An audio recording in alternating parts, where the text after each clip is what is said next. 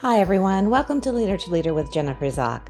Today I'm in conversation with Dr. Marcia Reynolds about her book, Outsmart Your Brain. Dr. Marcia is the author of several books and has spent over 20 years deepening her coaching skills and teaching coaching around the world.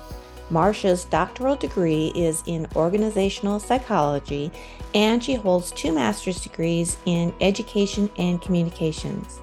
Marcia is passionate about sharing the science and art of coaching so we can work together to expand minds, uplift hearts, and connect souls to make a difference on this planet.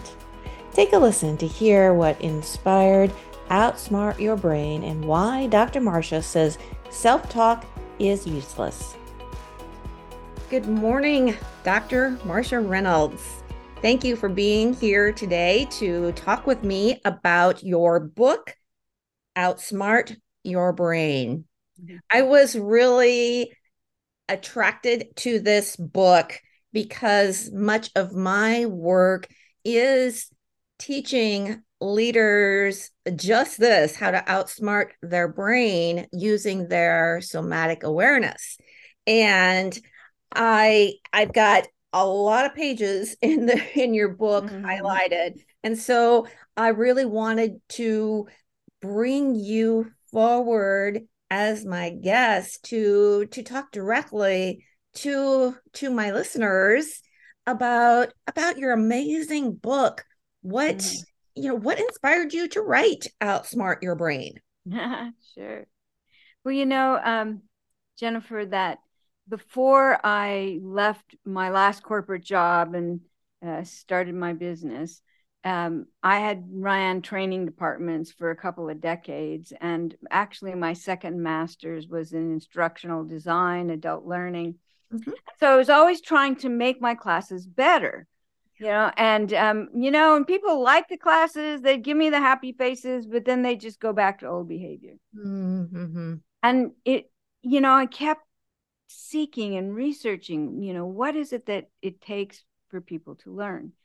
And there was two things. When i left my job uh, the first day i left somebody sent me an article about coaching yes. you know and i went to a coaching school and i watched a, a demo and i said okay there's something important here. Mm-hmm. but it was a year later that daniel goleman came out with his book emotional intelligence. And i said you know we never really scripted or factored into learning the importance of the emotional state you're in to be mm-hmm. able to learn and also the emotional state when you're trying to apply what you learn and what sends you back to old behavior you know that it, that we make decisions with our emotions and justify them with logic so, so I started actually, I, I designed a, a, program on emotional intelligence. It's like 97. I put it on the internet. And when the US government called me, they said, We want someone in our leadership programs for HHS and NIH to teach emotional intelligence. We went on the internet. And um, other than Daniel Goleman, we could only find you, and he cost too much. so I got to learn while I was teaching. And I, while I was teaching, I'm like, well, I need a book, you know, to leave with people. So it started just as a like 60 page booklet. Then I added to it. I, and then I had the first edition. Um, and then uh, I came out, I think it was 2017 with the second edition because I'd learned so much, you know, in like the 15 years that I needed to update uh, because this is really a new science. It is. You know? So, um, and I still am constantly researching, and what inspired me to get my doctorate uh, in neural leadership was mm-hmm. all this mm. work. So that's the journey to the book. all right, and you you've said that you've learned so much along this journey. What if you had to choose the number one lesson that you've learned, what would it be? Um, that self-talk is useless. Mm. that it's not that we that. change our mind, we change our behavior. No, you have to change your emotions in order to change your mind, to change your behavior. Mm-hmm. And it was uh, about 300 years ago, we did know in the psychology world that emotions were important. But then this guy came along, uh, Descartes, who said, I think, therefore I am. And all the science turned to thought construction and ignored emotion. And so, like, even scientific management and how we measure productivity, all of that had no emotional uh, factor. Mm-hmm. And so, the whole, you know, affirmations, you'll change yourself. No, not if you don't truly believe. So, I think that was the big thing that I found in my research that no, it's not change your mind, change your behaviors, change your emotions, change your mind, change yeah. your behavior. I'm a firm believer that people change based on how they feel. Absolutely.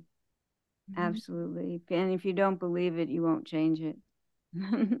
for sure. For sure. Mm-hmm. What is the number one lesson that you want your readers to walk away with from reading your book? Well, it's a lot to do with your, your work around somatic. Mm-hmm. That, you know, emotions that trigger us, uh, you know, irritation, impatience, um, uh, fear, anger are uh, uh, biological first. Mm-hmm. And that you don't exactly have to know my fear is here, my anger is here, but just the moment that you have a tenseness in your body, to know it's probably emotionally based. And like when I teach coaching, it's like in that moment, you don't have time to think about it. You're trying to be present. Just breathe and release the tension, mm-hmm. you know, mm-hmm. and drop your awareness to the center of your body, out of your brain, um, and then choose how you want to feel. So those emotions of of gratitude, of care, of courage, of um, patience, of love, mm-hmm. are neuro uh, have neuro responses that make our brain um, open up and and work uh, more effectively. Mm-hmm. You know, so notice the tension, breathe into it, drop your center into your body, and choose how you want to feel. And you can do that like this with practice. Yeah. You know, so many of my clients have commented, you know, they just can't believe how quickly this works. And it mm-hmm. does because the body knows before the brain does. And mm-hmm. I believe that the the space that Viktor Frankl talks about in his mm-hmm. famous quote yes. is this this yeah. somatic space of somatic awareness where we right. have if we are aware enough then we can choose to how we want to respond mm-hmm. versus mm-hmm. having an emotional reaction that we may regret later on. Um, actually, I say it's slightly different. Mm-hmm. Um, that that that the reaction you feel in your body is a reaction. You will have the reaction. It's not about make myself not react because I am a human. I will. Yes. Um, but to notice, oh, look, I'm having a reaction, you know, ah, and I can release it and choose to feel something different. And, yeah. um, you know, the, the famous work around if you do that within six seconds, which is really a long time, mm-hmm. you can actually change your chemistry in your body. Beyond six seconds, those reactions are going to flood and and uh, it'll you can still change but it'll be more difficult to release the tension and choose. So the practice is can I catch myself having having a reaction and not get mad that I have the reaction, you know, because I just am human and human that's a part of the full human experience. Mm-hmm. And and and be curious. Oh, look, I'm having a reaction. you know, and then breathe into it so you can release it and choose how you want to feel. Yeah. Mm-hmm. Yeah. Is mm-hmm. there a section of your book that you would like to read to our no. listeners? No, I don't have it in front of me. You don't have it. That's fine. Okay. Yeah. Well, as I mentioned, that mm-hmm. I have highlighted a lot of pages in here. Mm-hmm. So I'm just going to quickly thumb through here and just by chance, okay, the page comes up and what I highlighted, and we That'd can be great. that. So, all right. Ooh, okay. And I have a question that I marked with this too. Mm-hmm. So instead of managing your emotions when you notice how you feel, you would be better able to understand your triggers and then shift your emotions if you choose to. Very much what we were just talking about. Mm-hmm. And the question that I wrote in the margin is what's the difference? Yeah. Well, you know, I um words all have meaning. Mm-hmm. And when we use the word manage, there's a there's a, a connotation of control. Yes. And there's a big difference, you know, between suppressing and catching and releasing. If you suppress an emotion, oh, look, I'm angry, and then just stuff it, mm-hmm. you know, it's still in your body and people still feel it. You know, you walk into a room and and everybody's mad at each other, you feel it. Right. You know, there is a measurable energy. We can now measure the electromagnetic energy of emotions. So I don't care what you show on your face, people will still feel your emotion. Mm-hmm. And besides that, the garbage can can only hold so much, yes. you know? So it will either come out in your health because it affects, you know, the stress stuffed in your body affects every system you have. And or you take it out on the people you most love mm-hmm. at home or road rage, which is truly increased since people have been out since the pandemic. Um, it's amazing the the level of accidents that they're seeing now. So it mm-hmm. comes out in in sideways in ways we don't intend. So this isn't about managing and controlling emotion. It's about catching and release. Yeah. Oh, I like that catching and release. That really that uh paints a very vivid and mm. accurate picture i think when you were talking a moment ago it reminded me of something that i used to teach my my daughter when she was little to help her learn not to stuff emotions and mm. back to mm. the garbage because i would tell her that if you don't take the garbage out it's eventually going to start to become stinky going with the idea good. that our attitude is the mm-hmm. the perfume of the of the heart yeah well you know and it's so nice that you did that because so many parents you know just teach don't you know, you know don't cry um, to both girls and boys and you know our emotions make you look weak and then and then we get them to teach them as adults and they've only learned to stop their emotions so mm-hmm. you know it's, it's, amazing to me how it's still so new you yes. know like I, I, posted so i write for um, psychology today i blog for them mm-hmm. and just this week i posted kind of just rewrote some things uh, from the book on on uh, just a post on uh, uh how to diffuse emotions in difficult conversations. Yes. And already in four days, there's like 25,000 hits, you know, because people don't know. They were never really taught. Yes. So they have to get it through classes or through online. And there's still such misinformation. You know, so you said you keep learning. Well, I do because a lot of the things we believed, even when the science started, like after you know the late 1990s, mm-hmm. um, that we now know are not true. Yeah, you know, like you um, have a have a right brain and a left brain that work all by themselves. No, they don't. you know, or or the one I love is um, you only use a portion of your brain. You know, we have to have you know, and they've done movies on that. That's baloney. You know, we're always using our brain. It's Absolutely. how you use it that's most important. yeah, we're using that brain and body without even being aware of it. Yes.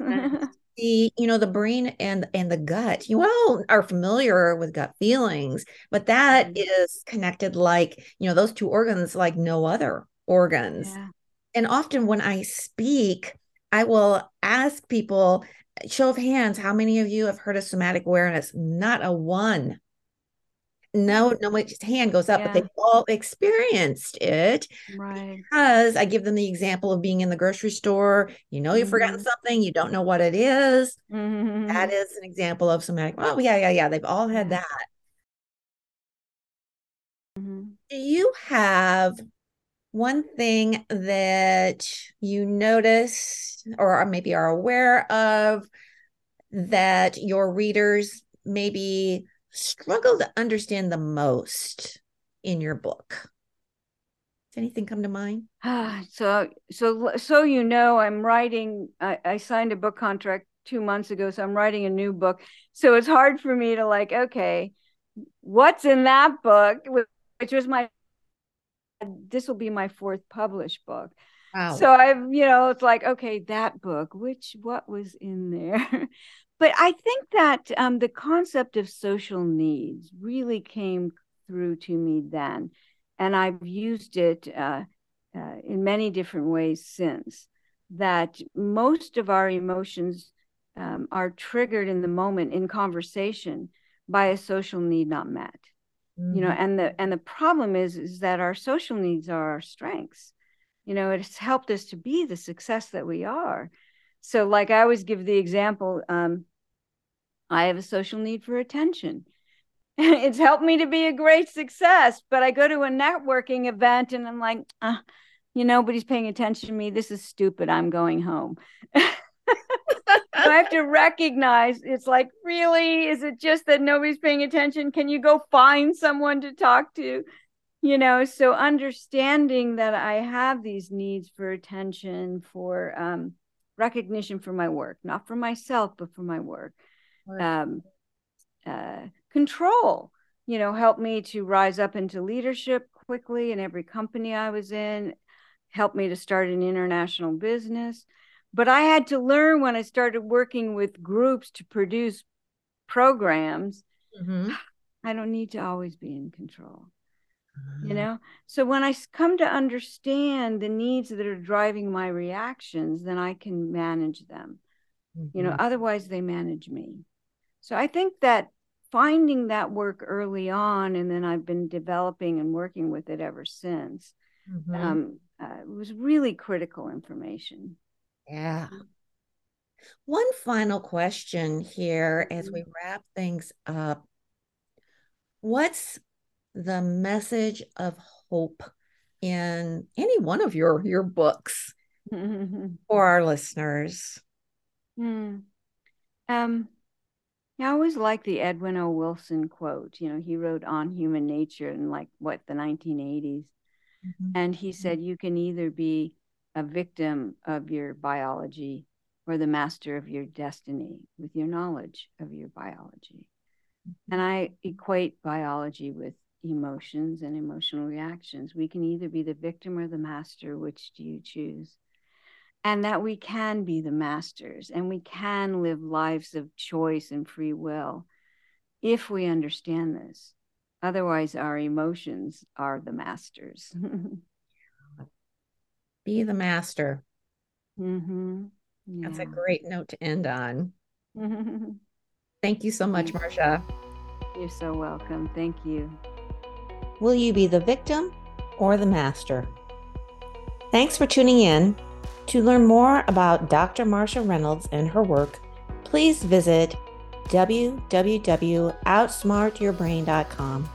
Again, that's www.outsmartyourbrain.com.